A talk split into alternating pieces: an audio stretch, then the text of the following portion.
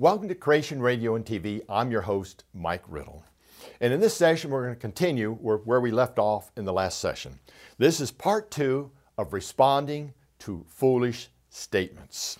And in part one, we covered the first five, and they were the Bible does not say how God created, there are no absolutes, evolution is a fact, no one has the whole truth, and that's true for you, but not for me.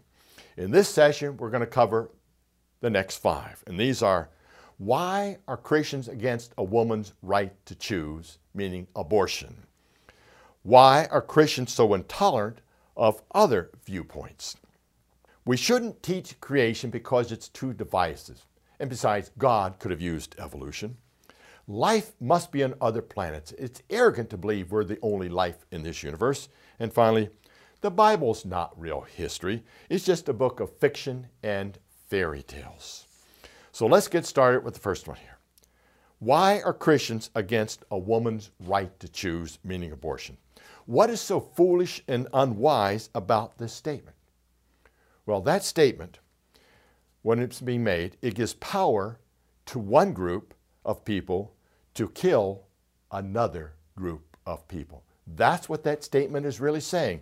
It's saying we want the power to be able to kill another group of people, meaning babies. Now, the answer to this statement really has four parts. Number one, as Christians, we're not against a woman's right to choose her own future.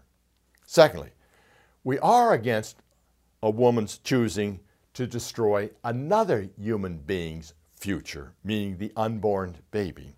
Three, we are for women to be informed of the whole truth about abortion. And four, we are for the rights of the living baby in the mother's womb. That's how we need to respond to that statement.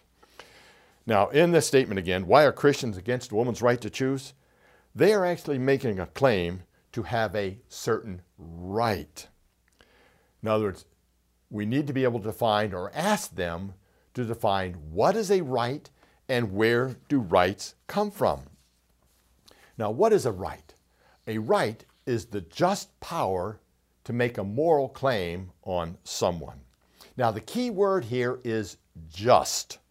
When we talk about just, though, we're actually introducing what is called moral absolutes because the definition of just is based on or behaving according to what is morally right or fair.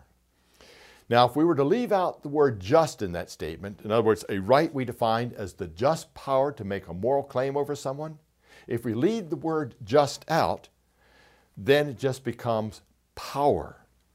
In other words, moral relativism. Who's ever in power makes the rules or gives the rights.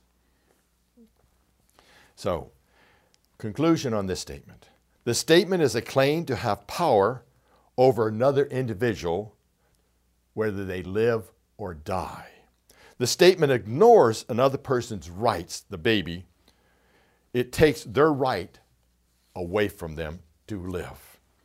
And for the statement also, it ignores scientific facts. It is a genetic and scientific fact that human life begins at conception.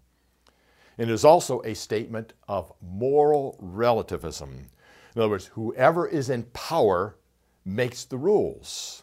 Therefore, if someone was to come into power and they said, abortion is wrong and we're not going to allow that anymore, then everyone would have to abide by that law. So, are Christians against a woman's right to choose? No, we are not. But we are against a woman's right to choose to kill another human being. So, next session, next part. Why are Christians so intolerant of other viewpoints? Let's start by defining the term tolerance because it is a very misunderstood word. Tolerance is the ability or willingness to tolerate something, in particular, the existence of opinions or behavior that one does not necessarily agree with. That's a good definition of tolerance. For example, we don't like pain, but we tolerate pain. Mothers tolerate pain at childbirth. We sometimes, tolerate foods we don't like. We tolerate other people's habits we may not like. We tolerate temporary discomfort at times. And we can even tolerate people who do not agree with us. So that's based on the definition of tolerance. See, many are unaware what tolerance really means. It actually has a close relationship with truth.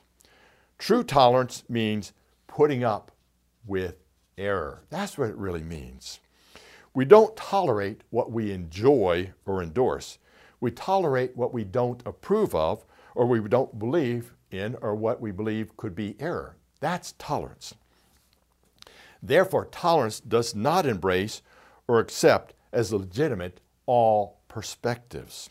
Rather, tolerance is a negative attitude, a dislike or approval of a belief or action. In other words, if disagreement did not exist, then tolerance would not be needed. For example, we can respect other religions even though we believe they're mistaken or their certain values and beliefs are wrong. We can tolerate other religions, and that's something we do in America. Now, to summarize what we said so far on tolerance tolerance grants people the right to dissent or not agree with. That's what tolerance is. Doesn't mean we have to endorse it, we just tolerate it. And also, 100% tolerance of all views is true ends up making many contradictions. In other words, we start living with contradictions. For example, we may tolerate all religions, but not all religions are the same. So to tolerate all religions means we may not agree or believe them to be true, but we allow others to believe them even though they contradict what I believe. In other words, I don't have to accept them, but I tolerate them. Some people believe God used evolution, even though evolution and the Bible are not the same. They contradict each other, but we accept them. All people do, but we tolerate that view. Now, if we accept all views, then do we also have to accept that 3 plus 2 can equal both 5 and 8? See, there's true tolerance right there. 3 plus 2 can equal anything we want it to, if that's what you want to believe. In other words, we end up believing in contradictions when we have 100% tolerance.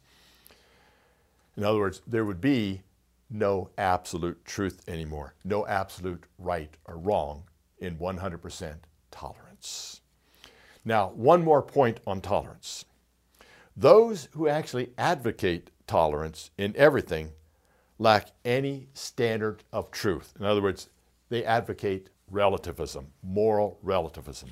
And without any standard of truth, there can be also no such thing as neutrality, and power becomes the norm. In other words, who's ever in power makes the rules. So now back to the statement or the challenge. Why are Christians so intolerant of other viewpoints? Response You likewise are not being tolerant of my view. Tolerance means we respect others' views, even if we don't agree with it. In other words, why are you being intolerant of my alleged intolerance? So it turns out it is the relativist who actually becomes the most intolerant of all. They are intolerant of anyone who does not believe like them. Well, let's take the next statement now. We shouldn't teach creation because it's too divisive. And besides, God could have used evolution. Now, this also is another foolish statement. Let me start with scripture here.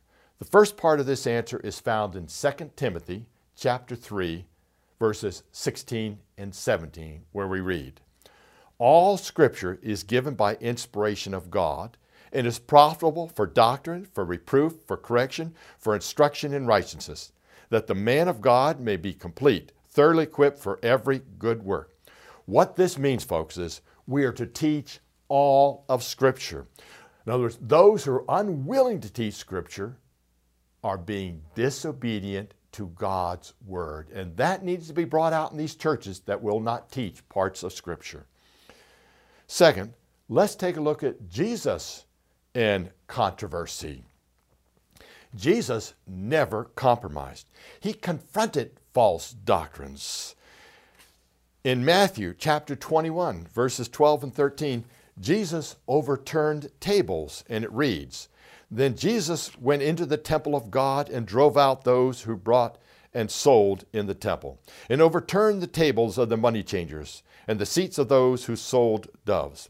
And he said to them, It is written, My house shall be called a house of prayer, but you have made it a den of thieves. Jesus didn't compromise there, and he was not tolerant of what they were doing either. Then in Matthew chapter 15, verse 7, Jesus offends the Pharisees by calling them hypocrites. Then in Matthew chapter 15, verses 12 through 14, we read Then his disciples came and said to him, Do you not know that the Pharisees were offended when they heard this saying? But he answered and said, Every plant which my heavenly Father has not planted will be uprooted. Let them alone. They are blind leaders of the blind, and if the blind leads the blind, both will fall into a ditch. Jesus didn't compromise. He was not tolerant of this. And I'd say that's pretty controversial. You would start calling somebody hypocrites or overturning tables. Jesus also said in Matthew 12, verse 30, He who is not with me is against me, and he who does not gather with me scatters abroad. The Bible makes it very clear, folks. The Bible does not condone compromising his standards, God's standards. Not compromising requires our unwavering submission to God and to Him only, regardless of what the world teaches or what the popular view is. As believers, we must, as it states in Colossians 2, verse 8, beware lest anyone cheat you through philosophy and empty deceit according to the tradition of men, according to the basic principles of the world, and not according to Christ. We must be able to stand up for God's word regardless of what the world teaches.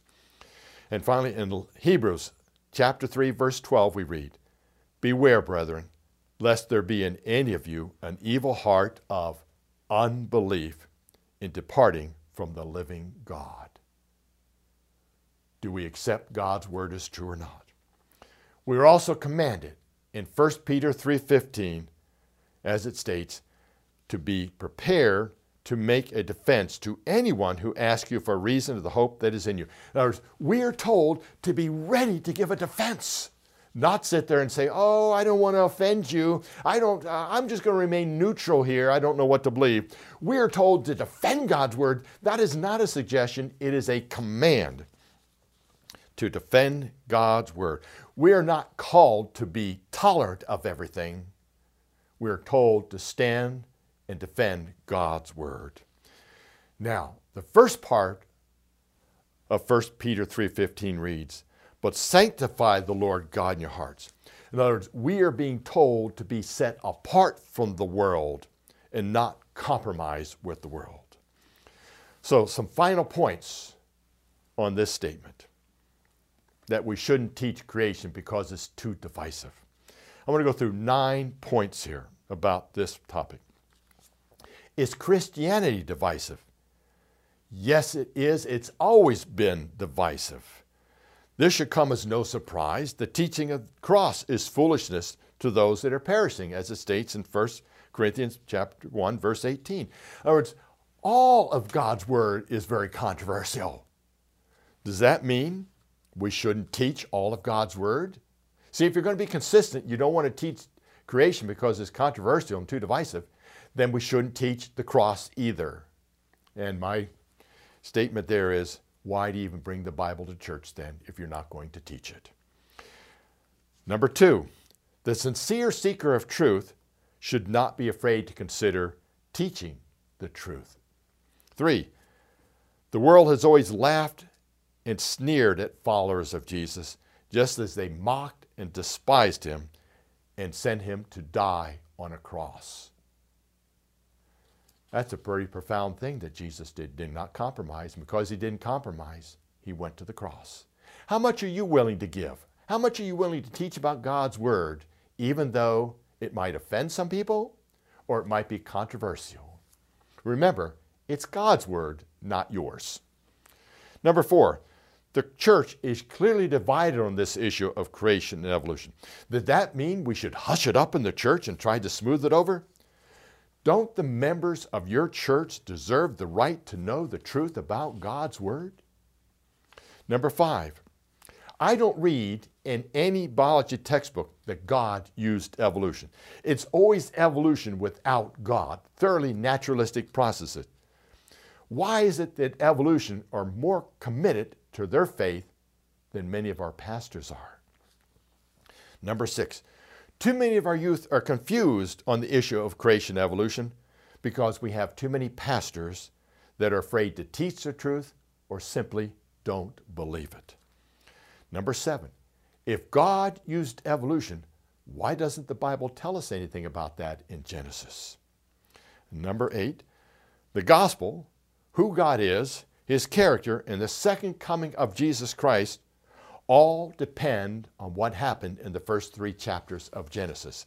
In other words, the first three chapters of Genesis is the reason the rest of the Bible had to take place. So we better teach the first three chapters if we want our people to understand God's Word. And then finally, number nine, some might say they would rather remain neutral on the issue of creation evolution. However, neutrality really means surrender in this case. You blend in with the world. It is like being lukewarm with God's Word. So, the conclusion on this statement Should church leaders teach creation? The Bible demands we do. Now, number nine, statement number nine life must be on other planets. It's arrogant to believe we are the only life in the universe. Now, what is it about UFOs that drives so many people to believe they exist when such beliefs contradict all known laws of physics, chemistry, and biology? Well, the common denominator tends to be evolutionism, a belief in evolution. Mankind is looking for meaning in something, anything other than their only hope, Jesus Christ. The idea is that there is something bigger than ourselves driving the search for life in outer space. The question we need to ask people who believe in extraterrestrial life is this. And I call this a great power question. Can you show me any observational evidence? Notice the word observational evidence for life anywhere else in the universe that does not require me to believe by faith. And the answer is they cannot do this. A belief in life anywhere else in this universe is a belief by faith because there's no observational evidence to support us. See, it is a well known fact that there's no observational evidence for how life began on this planet. That is even taught in our schools that we don't know how life began, but then they go about ignoring that and teach evolutionism. In addition, scientists are unable to create even a single biological protein. So if we don't have any clue how it could form here, and the science shows it really cannot, then why are we believing life could be elsewhere in the universe?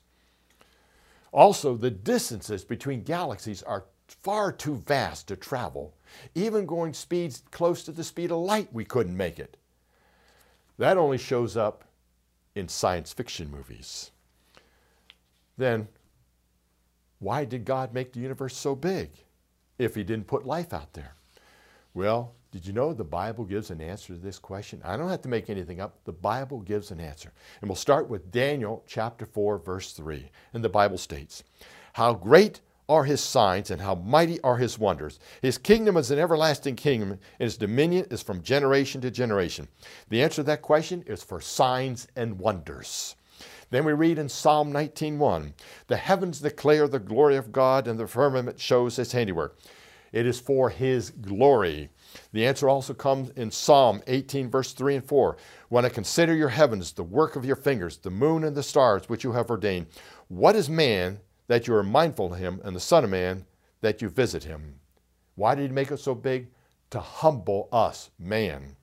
And finally, the answer comes in Romans 1 19 and 20 because what would be known of God is manifest, and for God has shown it to them. For since the creation of the world, his invisible attributes are clearly seen, being understood by the things that are made, even as eternal power and Godhead, so that they are without excuse. Why did he make it so big? So there would be no excuse for anybody not believing in the Creator God. Now, let's go to the final statement. Number 10. The Bible is not real history. It's just a book of fiction and fairy tales. Not long ago, I was in a secular university and I was giving a talk. And during the talk, a young lady stood up and challenged me. She said, I can't believe the Bible. It's just a book of fiction, fairy tales. So I asked her this question You're in an academic environment here. Have you studied the Bible like you have your other subjects? And she had to say no.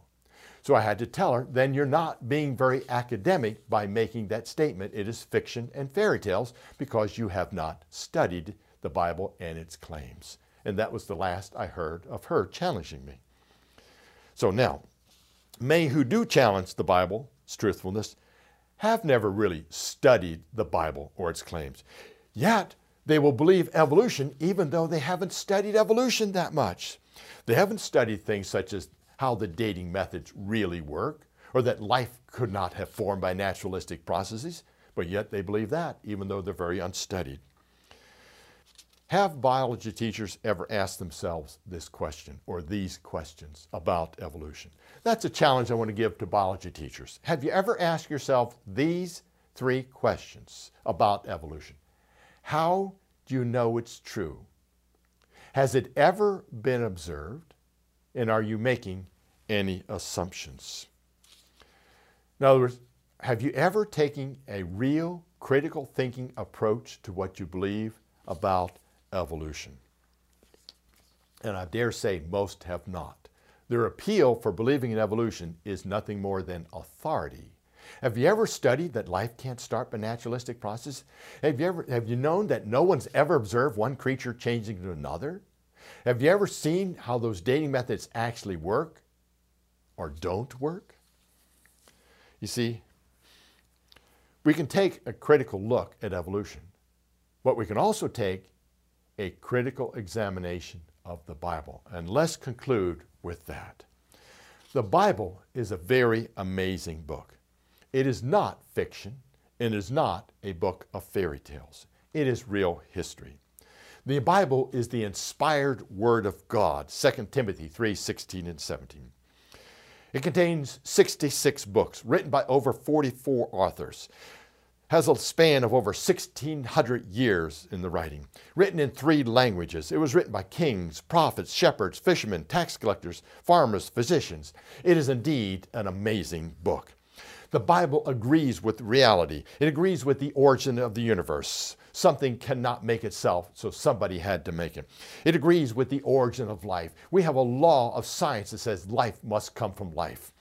It agrees with the fossil record. It agrees with history and archaeology. It agrees with the value and sanctity of human life. It agrees with the reason for suffering and death. It agrees with the design in all life. It is an amazing book. The Bible also answers ultimate question. Where did we come from? Why is there death and suffering? What is the purpose of life? What happens after we die? It is an amazing book. The Bible tells us who God is and what He is like. He is the creator of all things. He is a personal God. We can go to Him directly. He is the living God, not some inanimate object. He is a God of love. He is a God of patience. He is a God who cares for us. He is a God of judgment. He is a God of mercy. The Bible is indeed an amazing book. Let's make sure we have leaders in our churches and teachers in our schools who will teach the Bible the way God gave it to us and stop trying to reinvent it. Thank you, and God bless you. If these lessons had been a blessing to you, you might consider financially supporting the Ministry of Creation Training Initiative. You can do this by going to our website, creationtraining.org. Again, that's creationtraining.org. Your tax deductible donation of just $20, $50, or more a month, or a one time gift of any amount, will make you an education partner in building an army of Christian educators who can teach the biblical account of creation and train others to be able to defend their faith and be biblically faithful to God's word as it states in 1 Peter 3:15. But sanctify the Lord God in your hearts, and be ready always to give an answer to every man that asketh you a reason of the hope that is in you, with meekness and fear.